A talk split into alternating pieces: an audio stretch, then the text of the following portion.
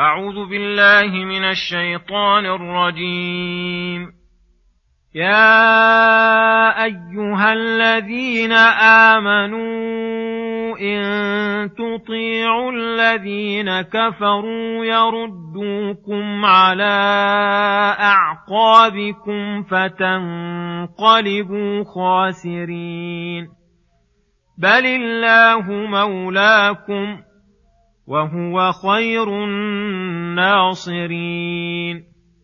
سنلقي في قلوب الذين كفروا الرعب بما أشركوا بالله ما لم ينزل به سلطانا. ومأواهم النار وبئس مثوى الظالمين.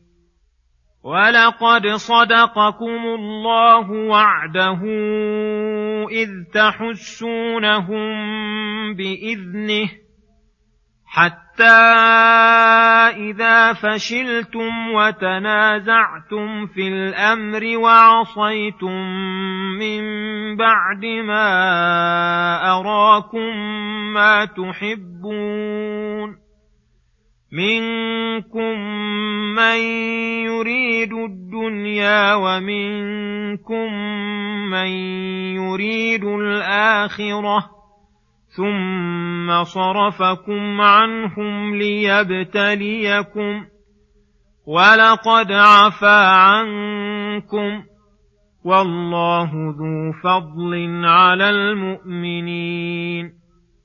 بسم الله الرحمن الرحيم السلام عليكم ورحمة الله وبركاته. يقول الله سبحانه يا أيها الذين آمنوا إن تطيعوا الذين كفروا يردوكم على أعقابكم فتنقلبوا خاسرين. إلى قوله وبئس مثوى الظالمين. وهذا نهي من الله للمؤمنين أن يطيعوا الكافرين من المنافقين المشركين. فإنهم إذا أطاعوهم لم يريدوا لهم إلا الشر وهم قصدهم ردهم إلى الكفر الذي عاقبته الخيبة والخسران. ثم أخبر أنه مولاهم وناصرهم ففيه إخبار لهم بذلك وبشارة بأنه يتولى أمورهم بلطفه ويعصمهم من أنواع الشرور وفي ضمن ذلك الحث لهم على اتخاذه وحده وليا وناصرا من دون كل أحد. فمن ولايته ونصره لهم أنه وعدهم أنه سيلقي في قلوب أعدائهم من الكافرين الرعب وهو الخوف العظيم الذي يمنعهم من كثير من مقاصدهم وقد فعل تعالى وذلك أن المشركين بعدما انصرفوا من وقعة أحد تشاوروا فيما بينهم وقالوا كيف ننصرف بعد أن قتلنا منهم من قتلنا؟ وهزمناهم ولما نستأصلهم فهموا بذلك فألقى الله في قلوبهم الرعب فانصرفوا خائبين. ولا شك أن هذا من أعظم النصر لأنه قد تقدم أن نصر الله لعباده المؤمنين لا يخرج عن أحد أمرين إما أن يقطع طرفا ممن كفروا أو يكبتهم فينقلبوا خائبين. وهذا من الثاني ثم ذكر السبب الموجب لإلقاء الرعب في قلوب الكافرين فقال بما أشركوا بالله ما لم ينزل به سلطانا أي ذلك بسبب ما اتخذوا من دونه من الأنداد والأصنام التي اتخذوه على حسب أهوائهم وإرادتهم الفاسدة من غير حجة ولا برهان وانقطعوا من ولاية الواحد الرحمن فمن ثم كان المشرك مرعوبا من المؤمنين لا يعتمد على ركن وثيق وليس له ملجأ عند كل شدة وضيق هذا حاله في الدنيا. وأما أما في الآخرة فأشد وأعظم. ولهذا قال ومأواهم النار أي مستقرهم الذي يؤون إليه وليس لهم عنها خروج. وبئس مثوى الظالمين بسبب ظلمهم وعدوانهم صارت النار مثواهم. ثم يقول سبحانه ولقد صدقكم الله وعدها الآيات.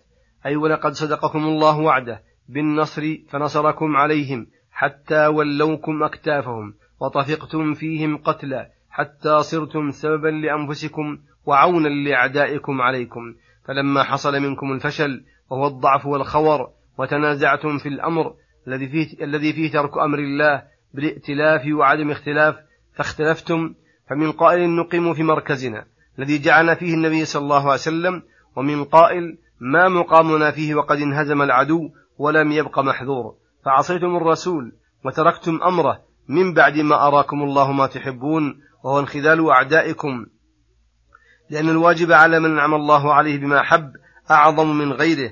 فالواجب في هذه الحال خصوصا وفي غيرها عموما امتثال أمر الله ورسوله. منكم من يريد الدنيا وهم الذين أوجب لهم ذلك ما أوجب ومنكم من يريد الآخرة وهم الذين لزموا أمر رسول الله صلى الله عليه وسلم وثبتوا حيث أمروا. ثم صرفكم عنهم أي, أي بعدما وجدت هذه الأمور منكم صرف الله وجوهكم عنهم فصار الوجه لعدوكم ابتلاء من الله لكم وامتحانا ليتبين المؤمن من الكافر والطائع من العاصي وليكفر الله عنكم بهذه المصيبة ما صدر منكم فلهذا قال ولقد عفا عنكم والله ذو فضل على المؤمنين أي ذو فضل عظيم عليهم حيث من عليهم الإسلام وهداهم لشرائعه وعفى عنهم سيئاتهم وأثابهم على مصيباتهم. ومن فضله على المؤمنين ألا يقدر عليهم خيرا ولا مصيبة إلا كان خيرا لهم. إن أصابتهم سراء فشكروا جازاهم جزاء الشاكرين. وإن أصابتهم ضراء فصبروا جازاهم جزاء الصابرين. وصلى الله وسلم على نبينا محمد وعلى آله وصحبه أجمعين. وإلى الحلقة القادمة غدا إن شاء الله. والسلام عليكم ورحمة الله وبركاته.